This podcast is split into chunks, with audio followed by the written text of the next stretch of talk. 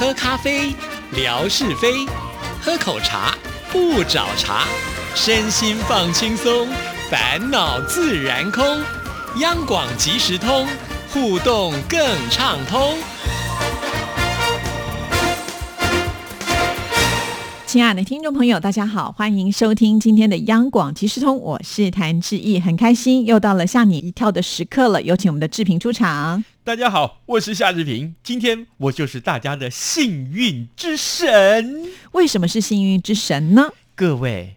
你们这个快要过年了，对不对？对耶，在两天就除夕了。让我来请教一下各位，之前吃尾牙的时候有没有抽中大奖啊？咦，我们今年的尾牙都取消了，是因为疫情的关系，每个人都折现。哦，那也不错啊，我以前都抽不到奖，折现对我来讲就蛮实惠的。反而比较多吗？以前是吃进去了嘛，对不对？然后食量不大，你也知道的，是啊，所以领现金好像就比较划算一点的感觉。可是你从来没有抽中大奖过吗？没有哈，对，弹指一休贼，不像夏志平都会抽到奖。没有，我跟你说，我在央广三十年。我只抽过一次，那也有一次啊。那一次的尾牙特别特别的奇怪，嗯，就是举行的场所很奇怪，在哪里啊？从前都是在我们的四楼国际厅啊。这个来过央广参观的仙姑团的朋友们，大概如果你去过国际厅，你大概知道那个地方可以摆个二十几桌，已经很了不起了。嗯，那后来有一年，我们是在。央广的停车场举行哦，有没有？我也有参加。对，搭个那个铁架、铁棚子，大伙儿在这个棚子里面吃。而且我记得那年很冷。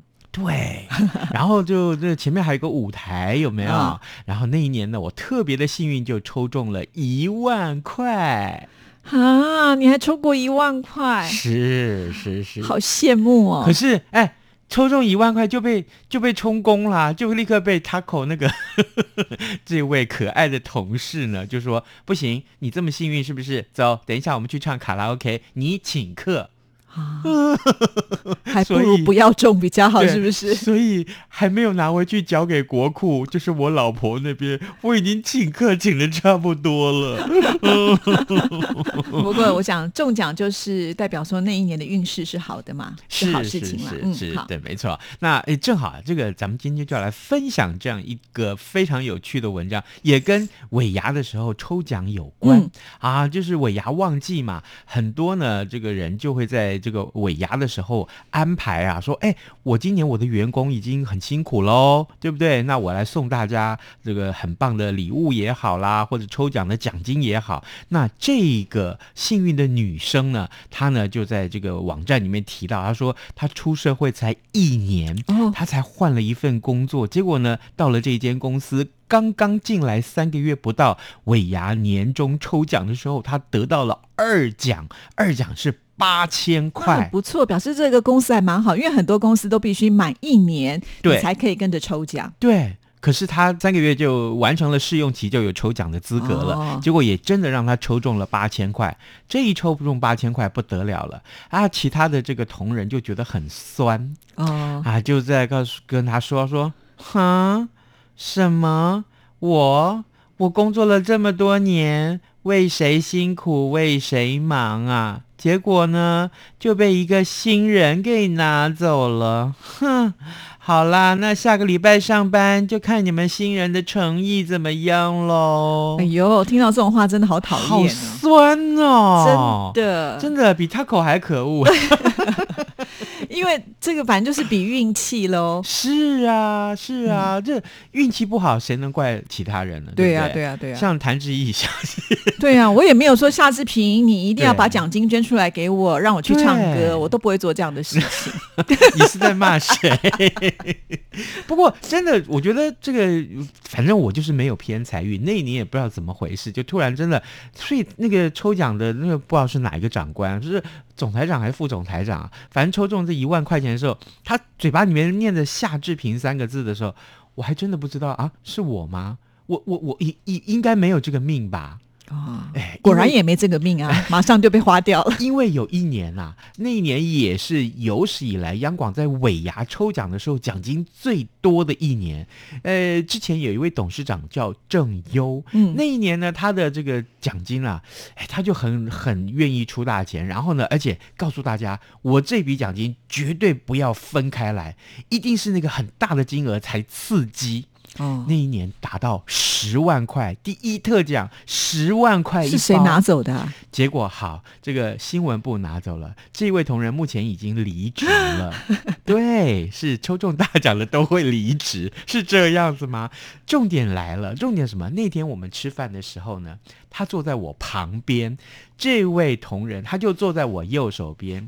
他说：“哎，志平哥，我有预感我会抽中大奖。”哎呦，对，他就还没吃饭的时候，刚刚坐下来，他就跟我说：“嗯，他有这个预感。”我说：“最好是，我跟你讲，夏志平是最带衰的，是你只要坐在他旁，边就不行。坐我旁边都不行，真的不骗你。”结果最后董事长在抽奖的时候，十万块钱大奖念出来就是他的名字，你知道吗？你知道吗？我真的是开始狂叫。因为因为他才跟我讲的说，他觉得有预感会抽中大奖，结果真的就是他，我就在旁边啊啊啊，我就这样子直足足叫了我大概一分钟，所有旁边人都说：“亲爱的夏志平，你怎么了那请问一下，他后来有请客吗？？”有啊，当然有啊哦，哎、十万块是有史以来央广的最大奖，好不好？哦不，但是那一年的最大奖，也是有史以来这三十年来我听过的最大奖，而且也只有那一年。哦，哇，对运气真好，拿了奖金就离职了。可是呢，后遗症就是因为我叫的太大声了，所以呃，隔天我的喉咙就哑了。你看我卖力到这种程度，对呀，你还要主持节目的耶，这么的不小啊心。不过真的告诉大家啦，这个抽奖这件事情哦，呃，这个运气嘛，对不对？如果实在是没抽中，也不要气馁。就是啊，对啊，反正每年都有机会啊，对啊不是吗？像我啊二十年都没有抽中，我还不是都有来参加？有希望最美好，对不对？是不是？而且呢，现在尾牙已经过了。啊，嗯这个真正尾牙，这个呃年前呐、这个老板要谢谢员工的时间已经过了。可是不要忘记哦，还有春酒啊，是不是？你看，收听中央广播电台央广即时通这个节目，随时都可以带给你希望。哦，真的哇，这个结论下的太好了。没有抽中，不要怪我。好，这个告诉大家啦，这个真的，如果可以的话，当然是抽中大奖也不错，也不错。嗯那当然了啊对对对，好，接下来我们来看这一则消息。哎，你你有没有试过啊？这个呃，冷冻，把自己冷冻起来，说不定怎么定可能？啊？干嘛要把自己冷冻起来？哎，可是那电影里面好多这种情节，那是对不对？那是电影啊。你看，美国队长，嗯他是不是就被冷冻了七十五年？七十年还七十五年，他才复活，被解冻，那，嗯，对不对？然后呢，哎，他的超能力就还在，然后可以拯救世界。还有还有，蝙蝠侠里面也有一个单元，有一集里面就是阿诺·施瓦辛格，他就是演那个极冻奇人，然后他有这个冷冻技术，然后他还尝试的想要把他的老婆救活，对不哦？对？对，可是我都觉得这是电影的情节，在现实社会当中可能会出现吗？真的有啊，真的有。美国有一个叫詹姆斯·贝德福德的这个富豪，他选择用这种方法来延续自己的生命，只不过 好像并没有成功。就是喽。哎，是这样子的。这个外电说啊，很早有位科学家在研究说，借由冷冻技术来延长人类的生命。那当中的关键就是冷冻你的大脑，避免你的细胞死亡。嗯，脑细胞如果一直存活的话，你就有可能在呃这个冷冻技术先进，或者说啊未来这个解冻之后，科学呃更进步的时候，医药技术更进步的时候，就可以把你救活，或把你从那个疾病里面拯救出来。那好，这位富豪呢，在一次偶然的机会之下，他就得知啊，人体的冷冻专家的有这么一个团队。那当时呢，他很有钱，可是他得了胃肺癌，那也知道说自己可能很快就要过世了，所以呢，他想说，哎，反正我都快死了嘛。没有关系啊啊，冒一下险。于是乎呢，他就呃在自己已经呃赶快签字，签完了字以后，快要知道自己快要走的那一天，他就把这个团队找来。那这个团队的医生呢，就跟他啊，这个好来，我们把你冷冻起来。那冷冻的过程是什么呢？冷冻的冷冻的过程就是呢，呃，先洗冷水澡，然后让自己的体温充分降下来，然后呢，医生呢就在他身体里面注射了这个肝素。预防血液凝固，然后就把血液全部都抽干，而且呢，也把它从这个呃颈动脉注入冷冻保护剂，这样一个过程维持了三天。一切准备就绪之后，就把这个富豪的身体放进了低温罐当中啊，这个呃转移到另外一个地方啊，这可以说是集中去呃呃比较完善的冷冻的设施的中心去把它保存起来。所以呢，这位富豪其实就是全球第一个。冷冻人，他都被放置在零下一百九十六度的这个液态氮当中，嗯，所以呢，啊，当然，呃，五十年后预定目标是五十年后，也就是二零一七年的时候要把它解冻。结果嘞？结果 并没有解冻，哎，并没有解冻，因为啊。在这个他开始冷冻之后的二十年，他的家属啊就已经放弃了继续捐款给这个基金会。就是他说：“哎哎，因为他每一年都要有一个新的捐款，他可以继续保持他的身体在冷冻当中。”哎，后来他的家属说：“二十年了嘛，哎，算了，不要了，不要了，太累了。”于是乎呢，钱也不捐了。可是这个基金会啊，这个医生啊，哎，也很有意思。他说：“你是第一个啊，那我还是。”免费帮你保存，只不过呢，很遗憾的是，这个呃，在二零一七年的时候，他们就进入到用科学的仪器进入到这个被冷冻的富豪他的大脑里面，就发现说，很遗憾。他的脑细胞已经都死光了哦，所以就没办法复活了。对，就是这样子。所以呢，这个当然，这个讯息在网络上也得到很多很多的回响。很多人就说：“啊，你都已经在弥留了，已经差不多真的是确定要死了，几乎是走路走到一半了，对不对？你才来做这个技术。”那会不会太晚了？所以就是说比较健康的时候，也许机会比较大喽，是这个意思吗？对，意思是这样子，就告诉我们说，哎，你，这个呃，要 要这样说对吗？有一点好笑，要死就趁早，没有了吧？我开玩笑。但是像这种休眠的状态，然后隔五十年之后再起来，我觉得也好怪哦。是，对，你就可能也不能适应现在这个生活，就纯粹只是为了延续自己的生命。就像他刚刚讲，也许五十年之后会有更新的一种呃医药科。学的发达会拯救他原来的疾病，对，可能是用这样的一个想法吧，哈。嗯但是到目前为止，好像大家还是没有办法能够真正达到这个万万岁这样子的一个状态了。哎呀，这个长命不见得好啦，对呀，真的是这样啊。嗯，好，接下来告诉大家，哎，我先问大家，谭志毅小姐。你喜欢吃辣椒吗？还可以。你啊，你很能吃辣。我湖南人。哦，是。对对，我爸爸是湖南人。哦。对，所以我有一半的这个吃辣的因子在。哦，所以是先天的。哦。就其实我有退步，因为我记得我在怀孕的时候，人家说不要吃辣嘛。嗯。那那时候就戒辣，就后来等我生完孩子之后，就发现，哎。我怎么碰一点点辣就不太行了啊？我是这样，本来我是我们家最不会吃辣的，后来我们家开了川菜馆之后呢，呃，大概那个川菜馆后来也收掉了啊啊，收掉的同时我就发现，我是竟然已经成为我们家最会吃辣的人，辣王。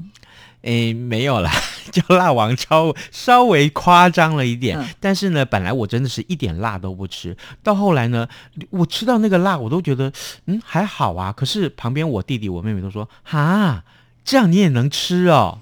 对，真的是如此。啊，所以吃辣这件事情是要训练，对，它是要慢慢的会进步，然后就像我这样子也会退步，不吃就退步了。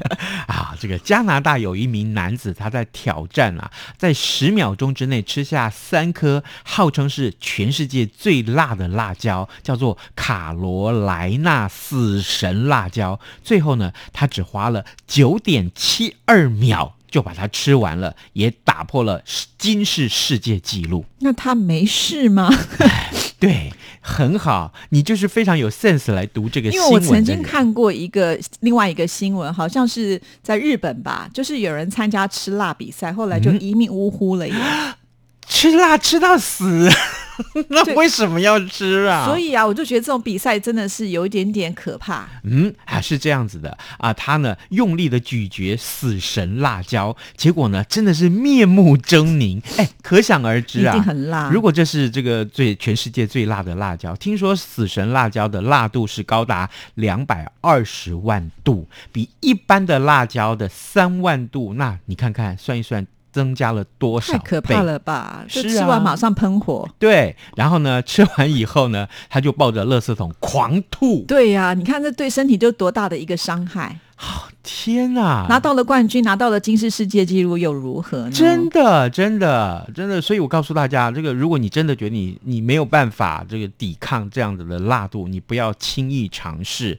我记得呃，在这个呃日本的节目里面就已经曾经看到过说，那吃辣比赛啊，这说是这个鬼椒啊，墨西哥的那个鬼椒是最辣的，现在真的是死神辣椒又更辣，对，所以。告诉大家不要随便吃辣。当然了，他抱着垃圾桶狂吐，因为他吃下整整三颗啊！就是告诉大家，而且我记得我曾经读过一个新闻，是说一分钟之内吃下九十七公克的鬼椒，结果辣到眼泪啊就一直流。一直流，真的是大概只能用喷的形容。他每讲一句话，他眼泪就这样子流下来。我看那个画面真是非常难过，而且他应该还会拉肚子吧？对，哎，对啊，我我记得我第一次吃麻辣锅的嗯。隔天，哦，天哪，真的好像那个眼睛会唱歌。我用这种形容词会不会太超过了个真的是很不舒服的感觉，所以真的不要一下子就尝试超过自己能力太多的事情。是这样，真的好。另外还有就是啊，这个大家呃会喜欢养宠物啊，在这个俄罗斯有一个男子，他看到一只可爱的又可怜的流浪狗，所以呢就。决定把它带回家里面去养，哎，想说他雪橇犬正好缺一条狗啊，所以呢他就把它带回去养。结果没想到养养养越养，这这带回来这只黑色的小狗越养越大了。而且呢，这只狗的习性跟其他的雪橇狗都不一样，这只狗特别喜欢吃生肉。结果呢，啊，就带去给这个生物学家鉴定，说，哎。你这个不是狗啊，你这是野狼啊！啊，野狼被他驯服了，那其他这一些就是拉拉雪橇的犬，嗯是不是会被他攻击呀、没有啊，就是因为这雪橇犬很多，然后哦这只这个呃野狼来的时候也很小，然后呢，这个跟其他的雪橇犬不知道自己是野狼，混在一起养，那这个就被驯服了。嗯而且呢，听说啊，这野狼越养越大，然后呢，食量越来越大。那因为很温驯啦，也偶尔会跟这个主人来撒娇。哦。哎就是它已经就是变成一般的狗这样子一样，因为它从小是被生活在这边，他不知道自己的野性。对，没错，还是要小心一点好，谁知道那个野性会不会随时的爆发出来？所以真的是要收养小动物的时候，还是要小心一点，对不对？因为他小的时候带回来，你不知道它是什么，等它长大的时候变成这个凶猛的这个野兽的话，就麻烦了。，对，真的养野狼，真的这这，如果我知道它是野狼，我根本连捡都不会去捡。那当然喽，那个是很危险的一件事情，对对不对？嗯嗯，还好。好，那我们今天呢要送听众朋友呢是一个诶围脖，啊，围脖 不是送大家社群网站的围脖，是围在脖子上的围脖。哦，哎，这种东西很好用，尤其啊，最近天气啊，这个变化很多，把它围在脖子上，非常的舒服的。而且这种围脖呢，它是有很多的功能哦。除了围脖子之外呢，你还可以把它变成呃，像是帽子啊。其实这个外包装上面呢，就有教大家怎么做，所以很方便呢，很实用。是、嗯是，嗯嗯，那像我这种大嘴巴，就拿来捂在嘴巴上对，如果你忘记戴口罩的话，不能够去公共场合就把它拉起来。提醒夏志平不要口没遮拦。好，OK，我们送大家的题目是什么？就是刚刚志平跟大家所讲的这么一个呃，在俄罗斯的这位男子，他养的是什么动物？除了雪橇犬之外，最后他捡回来这只黑黑的小动物，养大之后才知道原来它是什么。呜，是 这样叫的吗？你你学的很不像。那你来示范一下。啊呜，啊呜啊呜啊呜啊呜，这就是答案了。好，谢谢志平。好，拜拜，拜拜。